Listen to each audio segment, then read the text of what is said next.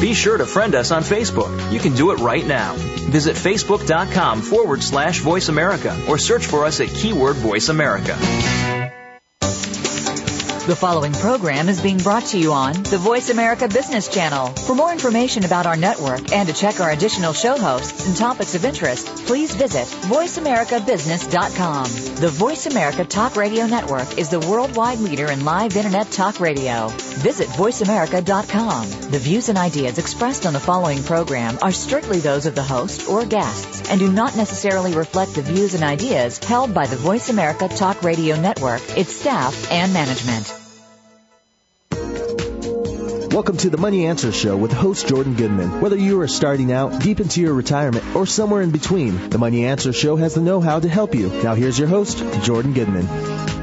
Welcome to the Money Answer Show. This is Jordan Goodman, your host. My guest this hour is uh, Jeffrey Hirsch.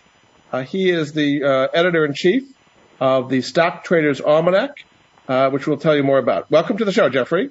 Oh, thanks for having me, Jordan. Good to be here. Just give us uh, your background a little bit and the history of the Stock Traders Almanac, uh, kind of how it got to where it is today, before we get into what some of the things it offers. Well, sure. My uh, illustrious father and mentor um, started the research for the Almanac and incorporated the Hirsch organization just before I was born, while I was still in utero, as it were. So I was uh, gestated and weaned on the thing. He had um, been at a place called Indicator Digest, which was a uh, proving grounds for analysts and writers and and um, that sort of thing. And after working with all these indicators for the better part of the early 60s, he had the epiphany to uh, combine them all, um, you know, in a calendar format. I grew up around it. Um, you know, packed books shipped to the mailroom, did customer service, ran numbers on the adding machine before we converted to uh, MS DOS Excel back in the early 90s, and um, I had spent some time studying philosophy and liberal arts at the American University. And after um, searching for my uh, calling and uh, trying to fight getting into family business in 1990, I chose to come and join uh, Yale, and uh, eventually, um, you know, after about 10 years or so, took over the business from him.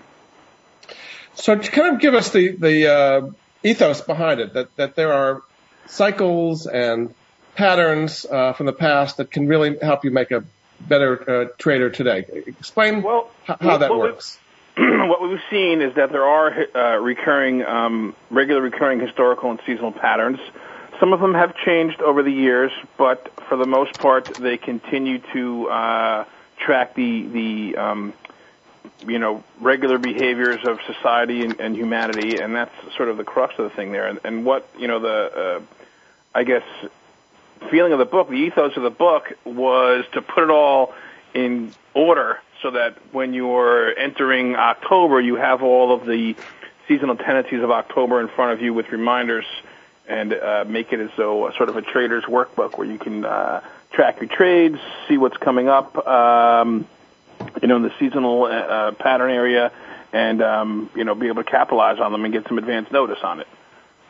So, what is it that creates these uh, seasonal patterns that you can rely on? I mean, it's just because something happened one year ago, five years ago, 20 years ago. Why does that mean uh, it should happen today?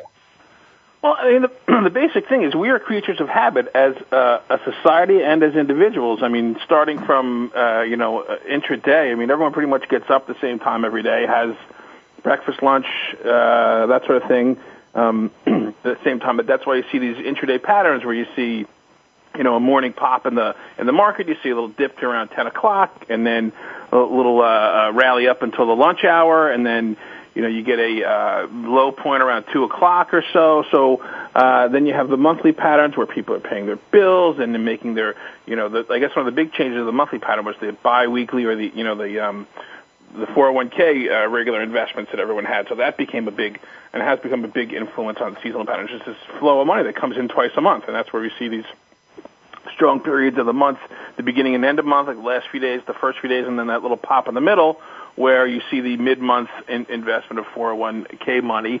And, um, you know, spreading out further, you have the, you know, seasonal tendencies of, of, uh, of, you know, our culture to sort of, uh, take a lot of time off starting around Memorial Day and running through Labor Day. We see volume dip off. We see the market, you know, not gaining a whole lot of ground net uh, on average over the years from from May through August and even into September and October. Um, you know, when you spread that out a little bit further, uh, you see the influence of the presidential election every four years, where the four-year cycle creates a, a big uh, pop on the, the third year, the year we're in now, usually. Um, we are uh, we're at risk for, for having the first losing, you know, pre-presidential election year um, since war-torn 1939, but uh, it currently looks like we, we may have turned the tide here again in October and uh, end up positive for the year. And then there's some longer term patterns um, that we can get into also. Okay. Um, now, have you been running a portfolio and offering a newsletter based on these patterns, and what kind of performance has that had over the long run compared to the market benchmarks? Well, I mean, the, the best six month switching strategy has has outpaced the market, uh, you know, quite well. It, it has had a, a, a couple of off years, which you know is often the case when you have. Um, uh, you know, an overarching financial crisis and recession like we had in, uh, you know, 73, 74. It was the first back-to-back um, losing best six months period from, uh, uh, you know, since then that we had from 07 to 08 and 08 to 09, which is one of the reasons why I think we may have hit bottom there because that's the first time we've had that since the 70s. Um, I don't currently run money for people, but the portfolio in the newsletter, um, you know, has uh, has done pretty well. Uh, I think some of the you know, actual um, trading executions we've gotten better at over the last several years, so we're, we're improving on that.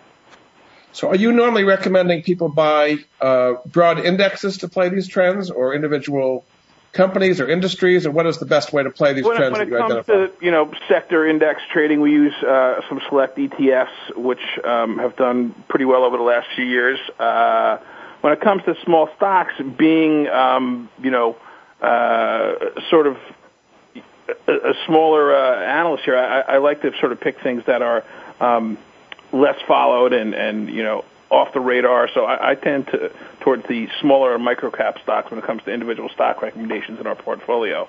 I leave the. Those are, those are not based on the timing indicators. That's that's kind of separate. Uh, yeah, individual um, stock there are, analysis. there are some benchmark stocks that you know we talk about trading, but when it comes to the sector seasonalities, you know we use the uh, I mean, the advent of the ETF has has been a boon for the you know seasonal trading, where it used to be quite difficult to buy the Dow or the S and P. Um, of course, the S and P was the first one, so you know we can trade this best six month period.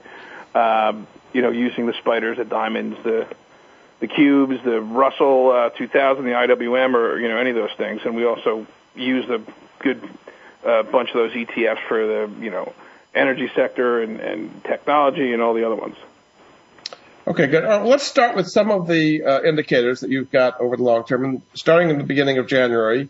Sure. Uh, what are some of the most famous and, and significant January uh, barometers, and uh, when you see it happen, what impact does that have on people's portfolios?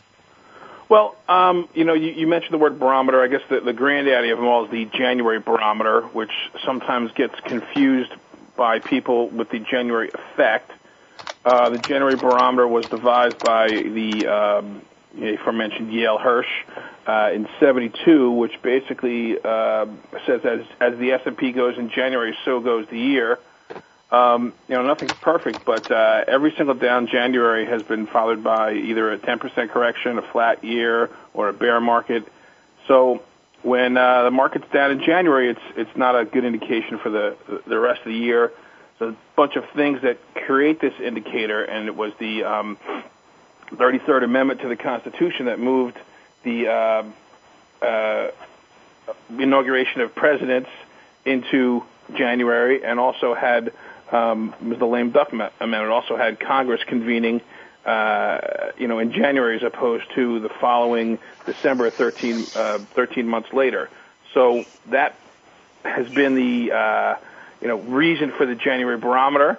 Um, but we got a couple of early indications. I, I guess the the other thing is called the Santa Claus rally, which people uh, you know tend to um, confuse or, or, or have any sort of year-end rally. But the one that we follow, that we you know use as an indicator, is the last five days of the year and the first two of the new year. So that period between Christmas and New Year's and a little bit after there. And the phrase that we have, if Santa Claus should fail to call, bears may come to Broad and Wall, which is just a nice little rhyme indicating that there's usually some net buying there at year end and into the beginning of the year. And when it doesn't appear, it's often a um, indication that there is a you know bearish bias out there. It was a couple of good warnings we've had recently.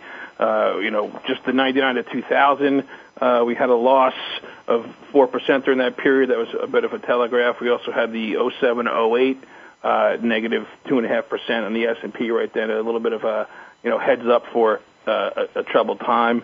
There's the first five days of the year, which is sort of an early warning system, not as reliable as the as the full month, but um, you know those are the, the the basic January ones. And and and to just clarify, you know the January effect is the tendency for small stocks to outperform large caps in January, and we've seen that shift over the years, and we see most of those gains where we use the Russell 2000 versus the Russell 1000 has uh, the bulk of its outperformance uh, during the last two weeks of the year. Uh, um, so, is there some reason why uh, you know things going up or down in January affects the rest of the year? Is it kind of getting things off to a good or bad start, or is there some sense to all this? It's not so much how it affects it; it's the fact that you get a reading on the um, consensus uh, of the market for w- what the year um, is going to look like. I mean, you get a, basic reading from, uh, you know, the government. You've got um, State of the Union addresses. You've got new Congresses convening. You've got every analyst uh, and financial publication posting, you know, outlooks and forecasts, and everyone pretty much lays down uh, where they think the year is going to be, and you know, traders and investors do so uh, in the marketplace, and that's what you know gives January that uh, that capacity to sort of forecast the year. Uh, tell me before we go to a break here about uh, what your website uh, is, how I can find out more about the Stock Traders Almanac, and what kind of things they'll see with your newsletter. Uh, very simply, stocktradersalmanac.com. Um, with the newsletter, we have an ETF scoreboard of uh, the ETF universe. We have uh, a monthly strategy based upon the different seasonalities in the almanac and other observations about what we our outlook is going forward. We have individual stock recommendations based upon you know new trends, uh, small cap, micro cap stocks, uh, ETF trades for the seasonalities, and uh, you know other different interesting um, articles from from some outside uh, uh, contributors as well. And how much is a subscription once you uh, sign up? Subscription, I think the deal is about $179 a year. You get a free copy of the Stock Traders Almanac, which is now retail $45. I'm sure you could get it for quite a discount at Amazon and everywhere else. Um, and you also get, uh, we do it with two uh, of these alerts a week, all these, these articles and recommendations. We put them out on Tuesday and Thursday. Um, there's also a blog that's that's free that we do post um, every day that the market's open. Uh, sometimes it relates to what we're writing about in the newsletter. Sometimes it's uh, other um, observations and, and, analysis. Also have a Twitter handle at Almanac Trader. Been uh, having some some fun and uh, getting some good feedback and, and uh, conversations with people on Twitter as well. Very good. Okay, we're going to take a break. Uh, this is Jordan Goodman of the Money Answer Show. my guest this hour is Jeffrey Hirsch. He is the editor in chief of Stock Traders Almanac, and we'll be back after this.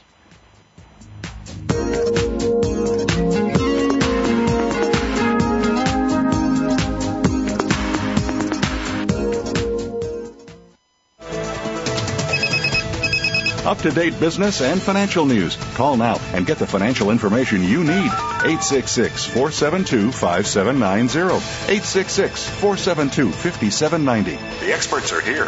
Voice America Business Network.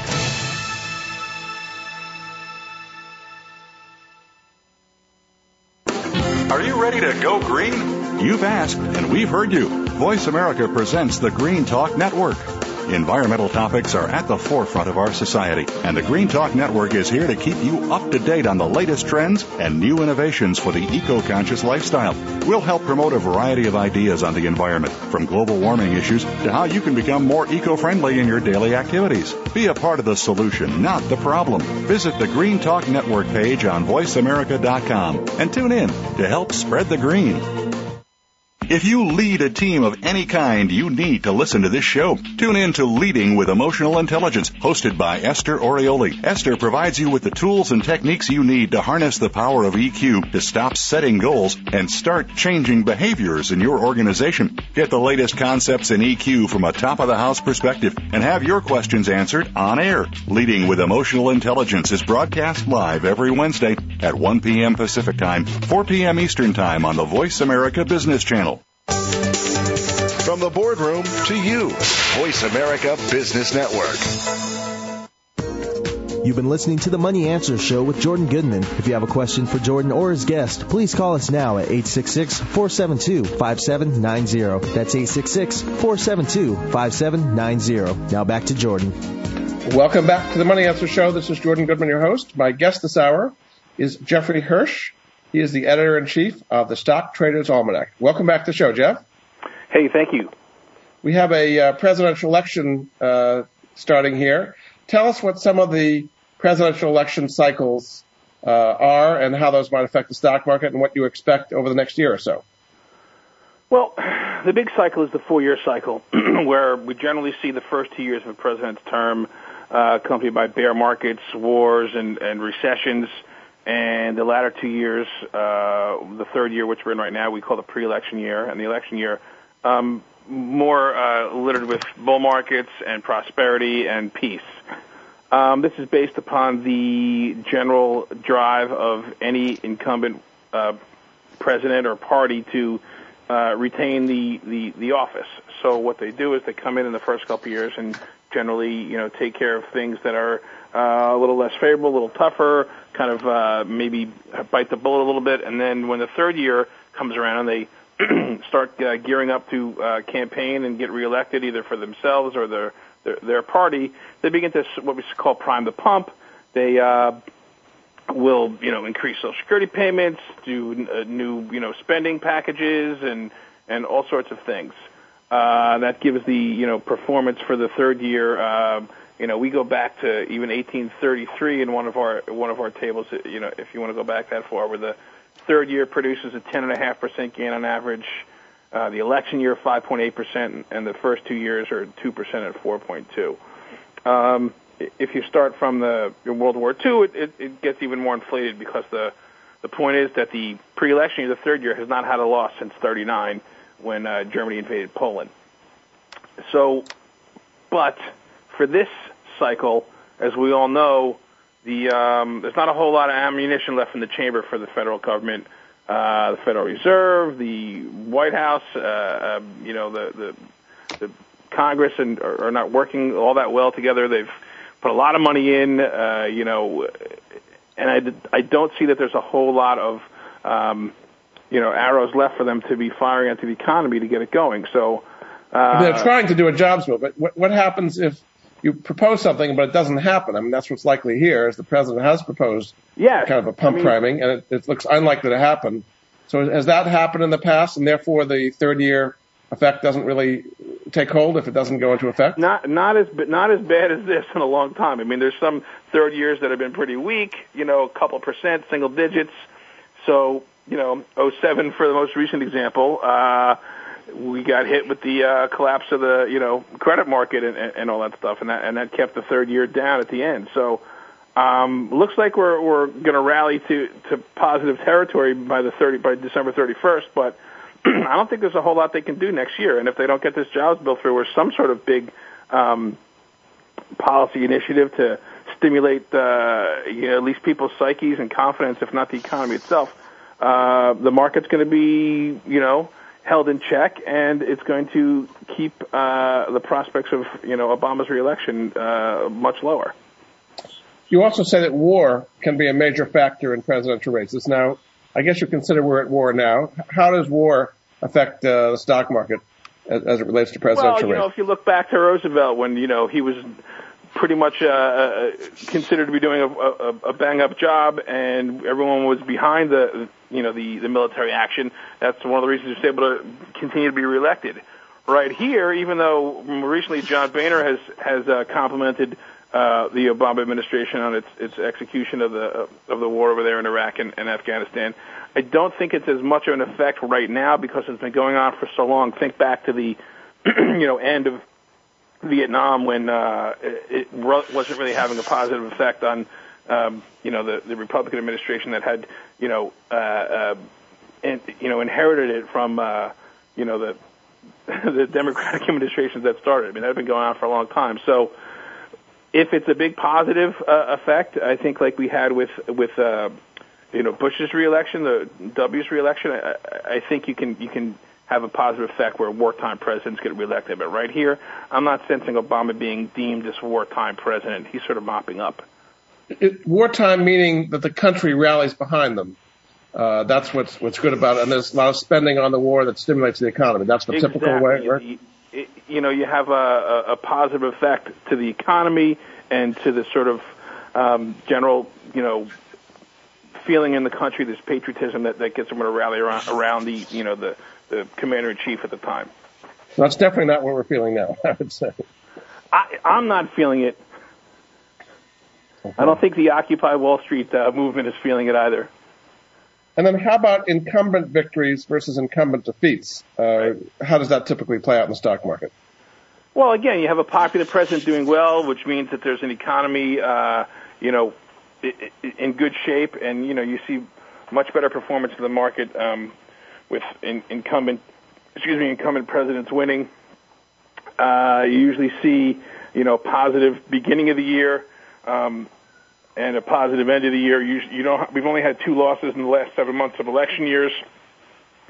Uh, one of them was affected by the, uh, you know, undecided election in 2000, and uh, 08 was um, quite a troubled year, as we all remember.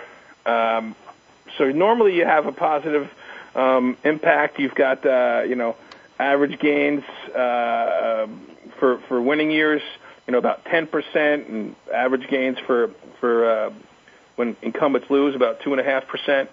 So you're looking at, uh, you know, we try to you can try to use this sort of in an inverse manner. If if you have a good reading on what the you know popularity or effectiveness of the incumbent administration is, you can sort of gauge how well the market is going to do.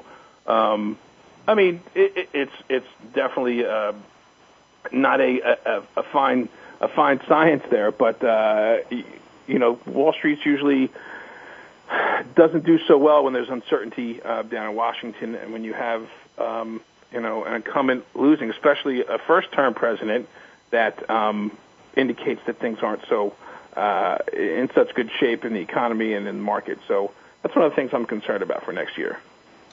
You also keep track of the second year of decades, and since we're going to be uh, going into 2012, what typically happens in the second year of decades?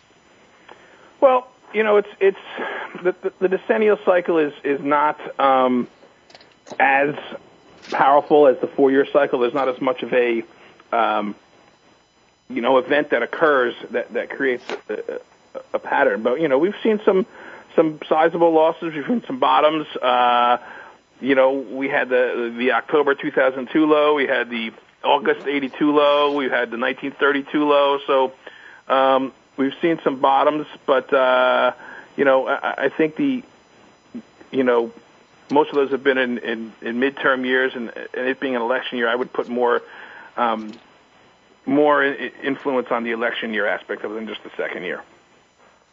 Okay. Um, you, you, talk about how the uh, government can prime the pump uh, to stay in power.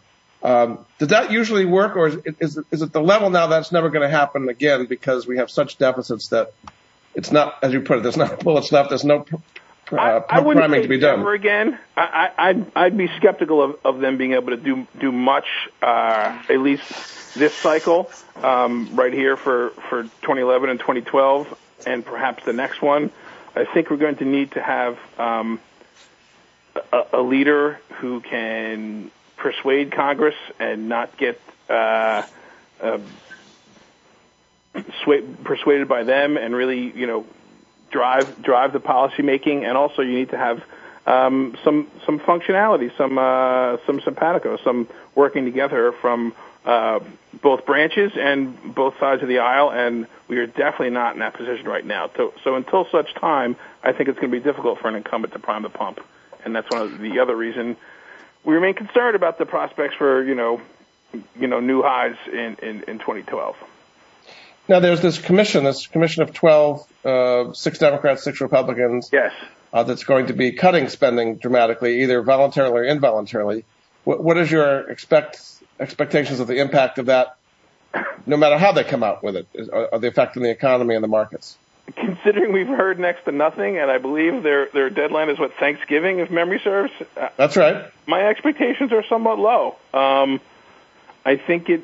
I'm not sure that these automatic cuts are, are, are going to go through, but it'll definitely cause a stir and and, and might uh, could have a negative impact on the market, which you know they're going to work something out. So it could be another little chance to get in there, that little November dip before Thanksgiving. So has that happened before, where you've had major cuts being put through before uh, election years? I mean, not there have there are things that have been cut, but it's not something that you generally see. I mean, I can't understand why you want to be cutting, uh, you know, an economy that's that's that's struggling. I mean, I understand cutting deficits, but there there has to be some sort of compromise, and, and there's there's very little um, feeling, uh, you know, from my part that there's going to be some sort of compromise. So it's going to have to be forced, and I don't think Wall Street is going to love that. I think it's going to be, you know, a short-term negative on the on the market when when that deadline rolls around. You also track what you call the December low indicator, uh, which you say is a good prognosticating tool. How does that one work?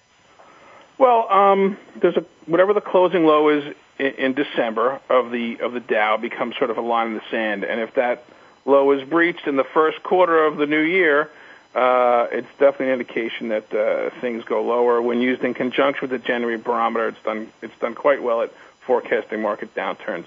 So it's it's kind of a technical, you know, uh, support level. Um, the fact that you know you have that point in December where the, the low point is sort of that uh, that support level when that gets breached generally indicates that we've got some further to go on the downside.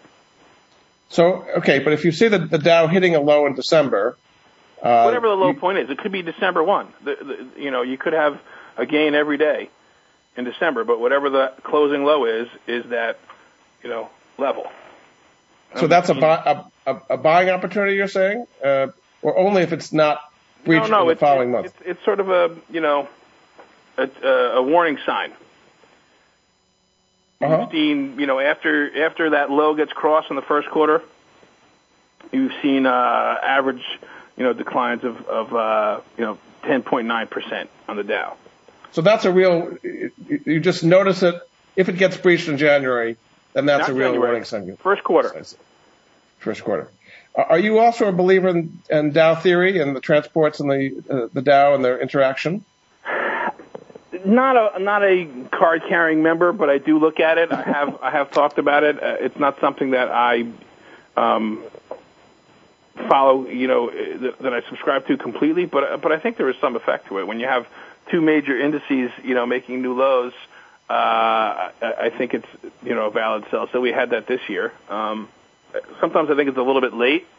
You know, almost like we've had the bear market call here in uh, you know late September you know, by by some metrics, and it's right around the time where where it starts to turn. You know, everyone is interested. Oh, it's a bear market when it's down 20%. Well, if it's already down 20%, you're getting pretty close to the end of it. So. I see. Very good. All right, we're going to take a break. Uh, this is Jordan Goodman of the Money Answer Show. My guest this hour is Jeffrey Hirsch. Uh, he is the editor in chief of the Stock Traders Almanac, and we'll be back after this.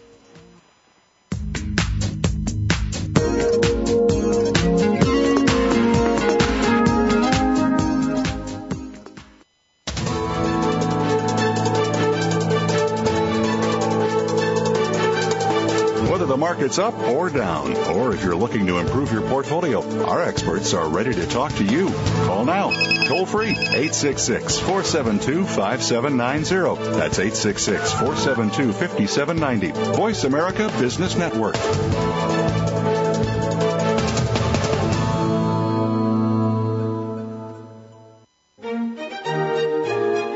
Join Patricia Raskin, the host of Positive Living on VoiceAmerica.com, Monday 11 Pacific. This program brings you practical and inspiring principles for living a more authentic, engaging, and passionate life. Patricia's guests will give you a formula for connecting, giving, forgiving, and miraculous living. So tune in and call to Positive Living, Mondays at 11 Pacific Time, right here on VoiceAmerica.com. Leadership is a vital skill set in today's competitive global economy. Being a leader is not enough. To succeed, you must optimize your performance and know how to imbue others in your organization with leadership skills.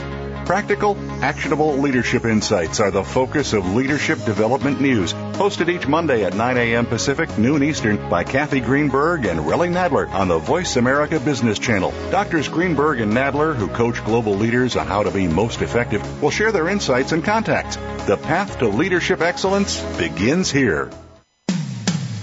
When it comes to business, you'll find the experts here. Voice America Business Network. You've been listening to the Money Answer Show with Jordan Goodman. If you have a question for Jordan or his guest, please call us now at 866-472-5790. That's 866-472-5790. Now back to Jordan. Welcome back to the Money Answer Show. This is Jordan Goodman, your host. My guest this hour is Jeff Hirsch. Uh, he is the editor in chief of the Stock Traders Almanac and also the Commodity Traders Almanac. Welcome back to the show, Jeff. Thanks. Good to be back. I want to spend a little time on the Commodity Traders Almanac. You, say there are some important seasonal moves in commodities. Uh, why don't we start with the energy complex, oil and natural gas? What are some of the major seasonal moves there?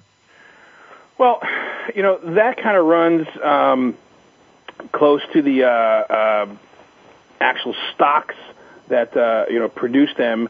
You know, you see, um, you know, a run from uh, you know late late in the year to mid year based upon the uh, you know, kind of get a December low and also a February low where you're looking at the sort of ramp up to uh, um, heating season and driving season.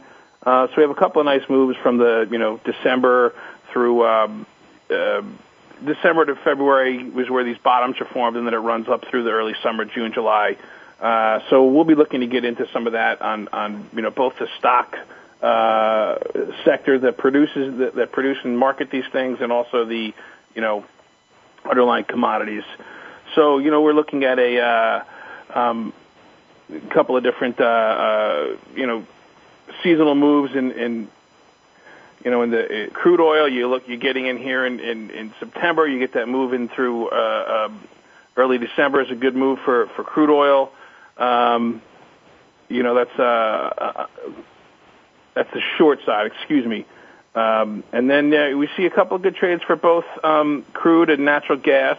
Uh, you know, going from February through May. The stocks, uh, based on that, run a little bit longer, sort of start earlier and run a little bit later. Um, you can see the uh, you know sell off in, in, in energy uh, recently is actually running right into the seasonal um, downdraft that that you know we see on a historical basis. And then how about metals, uh, particularly the precious metals, gold and silver? What are some seasonalities there? You know, there's a couple of like the trades in the commodity almanac are a little bit shorter because you base it on the the expiring contract. So uh, some of those moves are a little bit contained.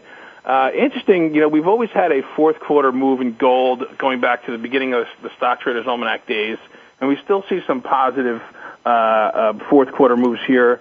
Um, we were looking for a little bit of a low point, uh, you know, pullback in gold to get in. Uh, we got that. There's a move from late August through September.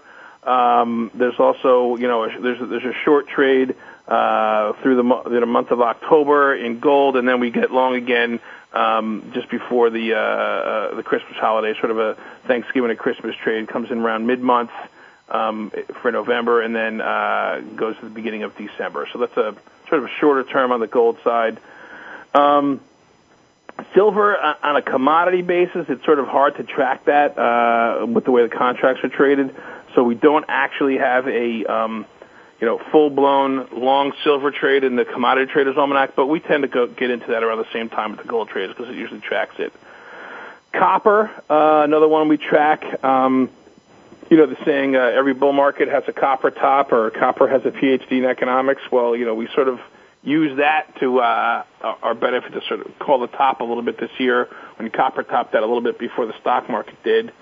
Um, there's a long move from from copper from late October all the way through May, uh, and then there's a short move uh, in the you know June, uh, late June to early August period, which we pretty much experienced uh, quite closely to the historical seasonality. So copper is very economically sensitive and giving you an indication of things getting better or worse in the economy. Is that right? Yes, exactly. Um, some of the other industrial metals are as well, but uh, you know, you see, it, it sort of runs with the you know construction and and you know economic uh, um, expansion because copper is part of everything. It's in wires and pipes and you know it's used all over the place. So it's it's definitely a good economic indicator.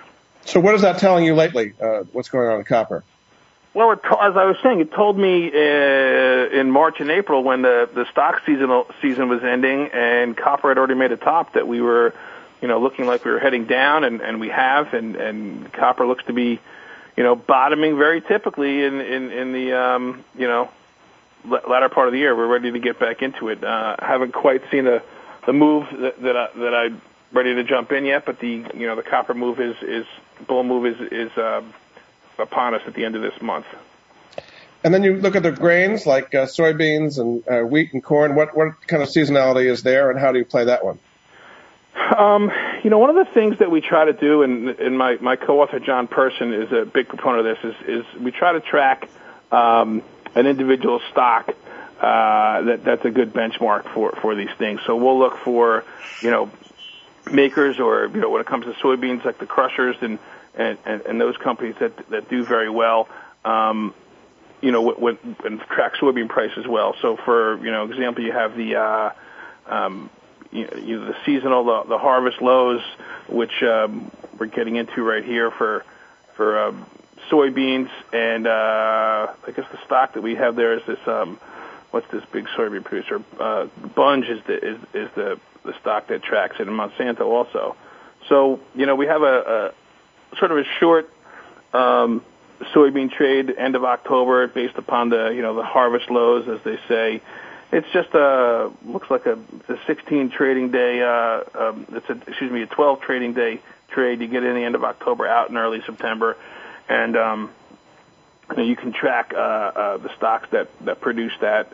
Um, and that's one of the things you put in the back of the book there. Uh, basically, a listing of all the different uh, vehicles you can use to trade these different sector seasonalities. we list a bunch of stocks, uh, several ETFs um, that you know trade alongside with the commodities that they're in the business of producing or uh, you know harvesting or selling or that sort of thing. Okay, and then how about uh, meat prices, things like cattle and hogs, those kind of things? What kind of seasonality is there there? Yeah, there's a little um, you know, uh, end of the summer cattle trade that uh, we got into. There's a um, a spread that we employed this year where you you, you know you you go um, long the uh, the the near you, you know you go short the near term and long the long term the longer term contract. So um, the cattle trade goes from it's a, it's a longer one of the um, seasonal trades. Some of these are, as I said before, 12 days here, but the cattle trade goes for several months. Um, you pick up into the uh, cattle around. Um, this is late late August, I believe. Let's see. Uh, and this again, you're doing in stocks as well as commodity futures, right? You're well, doing this, this in the basis of basis of the commodity futures. The, the, the cattle trade actually starts in June and runs, you know, uh, just about six months all the way into the following year. So um, we pick a contract way out for that, like the the April contract, um, but there's a, a seasonal, you know, a spread you can do in the short term. So, you know, if you were looking to trade that that cattle contract, there's the you know the agribusiness ETFs you can trade. Um, we also have listed as stocks that track it closely. You know, the the fast food outfits that buy a lot of beef.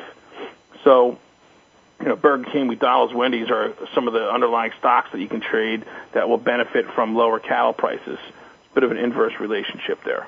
Yeah. And then uh, finally, in your commodity almanac is currencies. Yeah. Uh, so again, the dollar against uh, the euro and the Swiss franc and British pound. What are some seasonality factors there? Um, we have a uh, currently there's a there's a, a pound rally that, that that tends to happen uh, starting just around here at the beginning of October. Um, we have uh, uh, mid mid December actually through November is this this British pound rally. There's an end of the year two month euro rally that that tends to do well as um, the year comes to an end. The euro sort of uh, begins to outperform the dollar, going from the end of October through just after the new year. Um, done pretty well. There's what's it uh, about 12 years, only three losses since the euro started. Uh, some got kind of hurt in 09, but uh, 08 did quite well. Um, so, you know. So, what are you anticipating now as far as the dollar euro? Uh, you know, seasonally, I, I would suspect that the fact that I've that many seasonal factors are, are seem to be firing very close to the the you know historical patterns and seasonal rhythms.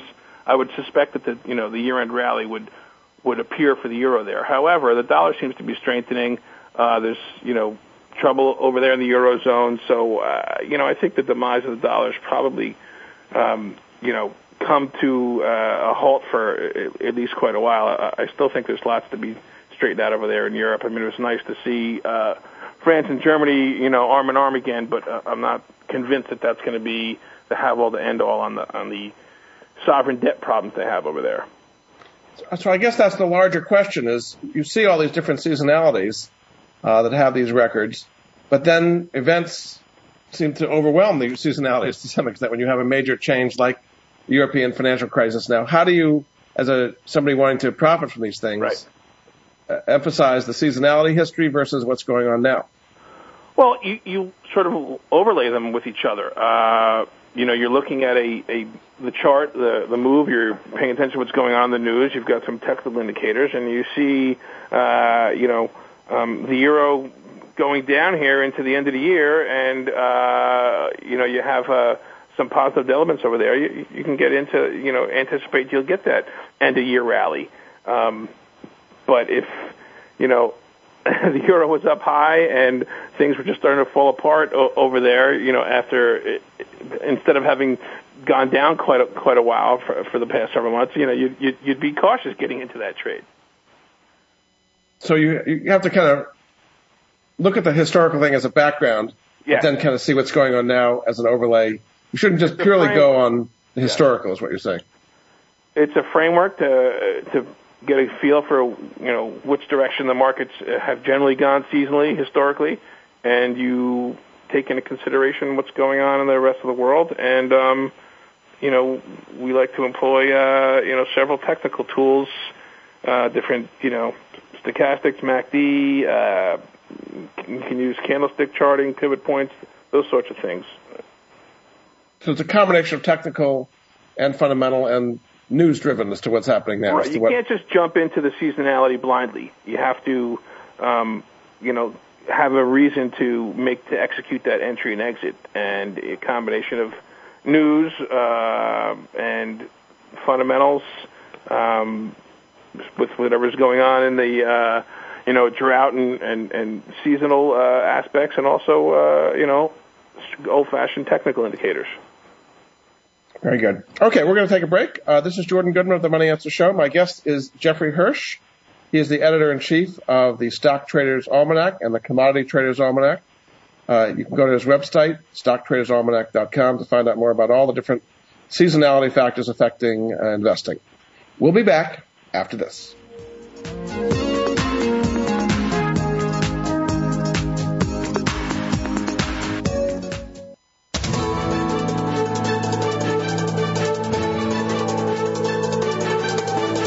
Market's up or down, or if you're looking to improve your portfolio, our experts are ready to talk to you. Call now toll free 866 472 5790. That's 866 472 5790. Voice America Business Network. Intense and intelligent. Catch Kevin, unscripted and uncensored. Keeps you informed of the ideological, theological, and economic war being waged against the United States of America. Kevin Lehman's bold and brilliant style challenges your deepest held beliefs and provokes you to ask the hard questions. Religious, scientific, political, or financial. Kevin is holding the establishment's feet to the fire with high profile guests that include politicians, economists, theologians, and business titans. He'll demand truth over tradition and facts over fiction. Full of passion, wisdom, and wit, Kevin's transparent and no nonsense style make Catch Kevin unscripted and uncensored, the go to show for real insight on business, politics, social issues, and breaking news. It's time to get real, America. It's time to tackle the tough issues head on. Tune in to Catch Kevin, unscripted and uncensored, Mondays at 2 p.m. Pacific, 5 p.m. Eastern on the Voice America Business Channel. If you are looking for creative ways to improve your bottom line, tune in to Make Your Move with Alan and Brian Bolio. Their proven track record of helping businesses enhance their profitability will provide the basis for a forum about actionable items based on a business person's perspective. The program will be business talk, but with an economic context, so you'll know how to stay ahead of the game. Make Your Move is broadcast live every Monday afternoon at 4 p.m. Eastern Time, 1 p.m. Pacific Time on the Voice America Business Channel. When it comes to business, you'll find the experts here. Voice America Business Network. You've been listening to the Money Answer Show with Jordan Goodman. If you have a question for Jordan or his guest, please call us now at 866-472-5790. That's 866-472-5790. Now back to Jordan. Welcome back to the Money Answer Show. This is Jordan Goodman, your host. My guest this hour is Jeffrey Hirsch. He is the editor in chief of the Stock Traders and Commodity Traders Almanac. Welcome back to the show, Jeff. Oh, good to be back. Thank you. And um, give them your website again and what they can find there at the website about all these materials we're talking about Sure. here. StockTradersAlmanac.com. Uh, you can find out about all of the Stock Traders Almanacs and the newsletter and order it. You can also see some of the archives. I believe it's the last uh, three months or so that are embargoed for some paid subscribers, but you can peruse through the history of all of our different articles, including including our uh, sell signal back in April and uh, our annual forecast, which we put out last December, that is running rather close um, to uh, reality. Now, in your uh, 2012 uh, almanac, you make a pretty amazing uh, prediction over the next 15 years that we're going to have a major bull market. Why don't you explain what that prediction projection is and, and why you come to that uh, conclusion? Well, this forecast projection has been uh, in the making for several years. Uh, came to a full head um, about a year and a half ago uh, in May of 2010 in a um, you know uh, article alert to subscribers, and also was a featured on a page in last year's, or excuse me, this year's almanac, the 2011. Um, and it's based on uh, uh, you know a, a longer term pattern that we've been tracking at the Hirsch organization for um, several decades. Uh, we refer to it generally as war in the markets, or how the 500% moves follow wartime inflation. And what Yale uh, Yale Hirsch, the founder of the of the almanac, and my father discovered back in '76, um, as I was 10 and uh, around at the time, was that um, these major moves in the stock market occurred uh, after war and were driven by the inflation generated by the uh, heavy government spending. And we see uh, this chart that we have shows these flat launching periods. It's um, I guess the Reformed Broker, uh, my friend Josh Brown, has called it the uh, greatest chart ever. Um, it's hard to see in the almanac, but we do have it on the on the website. Um, and also, if you if you look up uh, the book, you'll you'll see this chart on Amazon and, and, and over at the Wiley site also, which is all accessible from my, you know the Stockholders Almanac site. So what you see is the market goes sideways for many years during these crisis and war periods, uh, the turn of the century through the end of World War II, and then we get this you know 45 degree angle, 500% move during the Roaring Twenties. Um, get the crash and the depression, and um, you know after World War II, we see another 500% move up to the 60s. You see this flat period, the you know notorious secular bear market from 64, 66, wherever you want to start it. We tend to start it at the Gulf of Tonkin resolution in 64 and goes through to that you know launch point in 82. Um, and then we go up uh, more like 1,500 percent uh, from 82 to the top in 2000, even a little bit higher to the top in 2007. But we've been pretty much going sideways since you know the, the tech bubble crashed in 2000.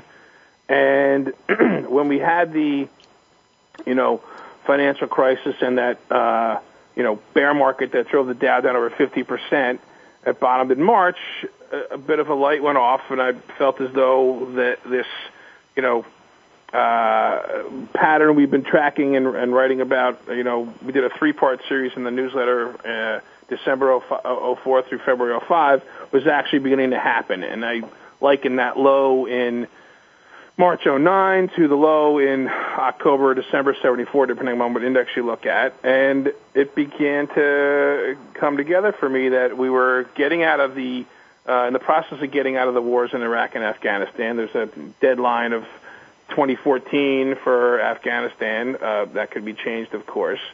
And we've got this massive government spending, not just on the military, but on, um, you know, financial crisis here.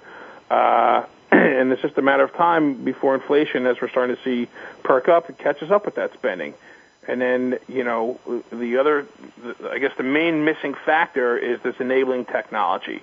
In the 20s, it was the automobile uh, and the assembly line. In the 50s and 60s, it was TV, appliances, the suburban sprawl. There was that, uh, you know, um, that drove the, the market there. And of course, the microprocessor uh, and the PC and the internet and the cell phone that drove the, the super boom of the 80s and 90s.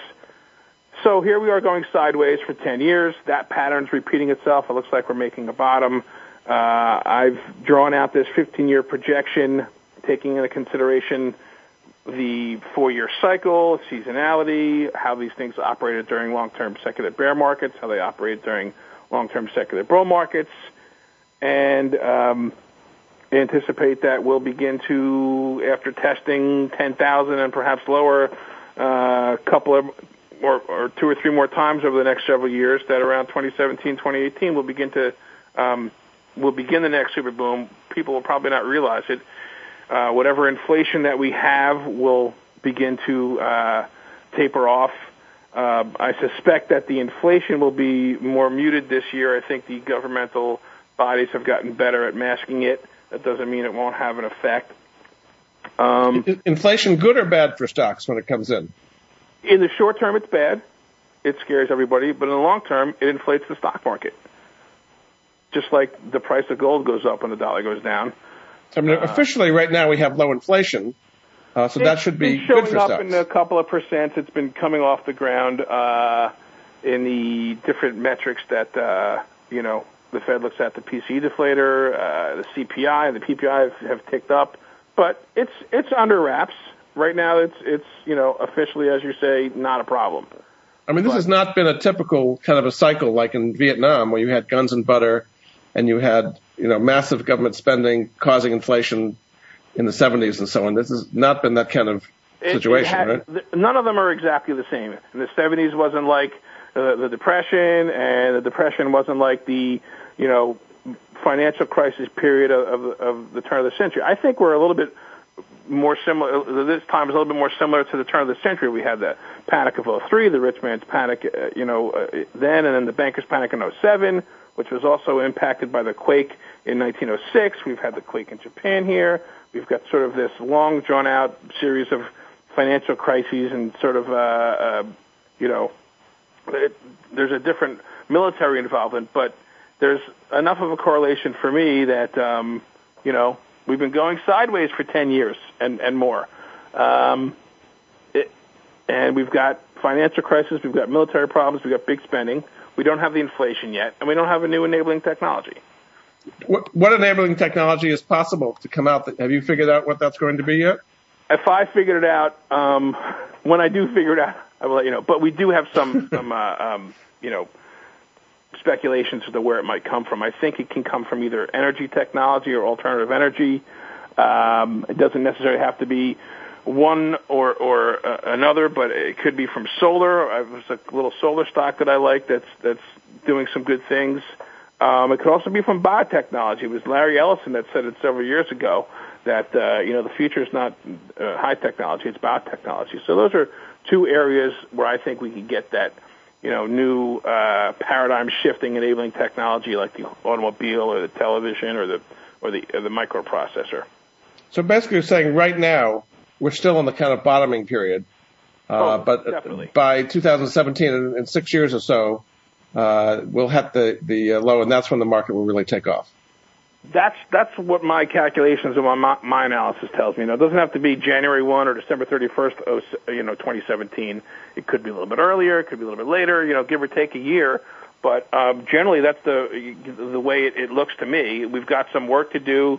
We discussed, you know, some of the political, uh, you know, hindrances right now. I think that's part of it. Uh, Herman Kahn wrote a book back in, in uh, I think it was 82 is when it came out about the coming boom, where he was seeing the the sort of uh, uh, policies coming out of the Reagan administration and how the public and private sector were beginning to work together. And we'll need and we'll need to see some more of that before we can really take off. And I would suspect after another election cycle or two, we'll, we'll start to get that. Very good. All right, we've covered a lot of ground. My uh, guest this hour has been uh, uh, Jeffrey Hirsch. Uh, he puts out the Stock Traders Almanac, Commodity Traders Almanac. He has a newsletter at stocktradersalmanac.com. And I hope you've learned a lot about all the different seasonalities and ways to get an edge in investing uh, with your portfolio. Thanks so much for being on the Money Answer Show, Jeffrey. Thank you very much, Jordan. And we'll be back with another edition of the Money Answer Show next week. Goodbye for now.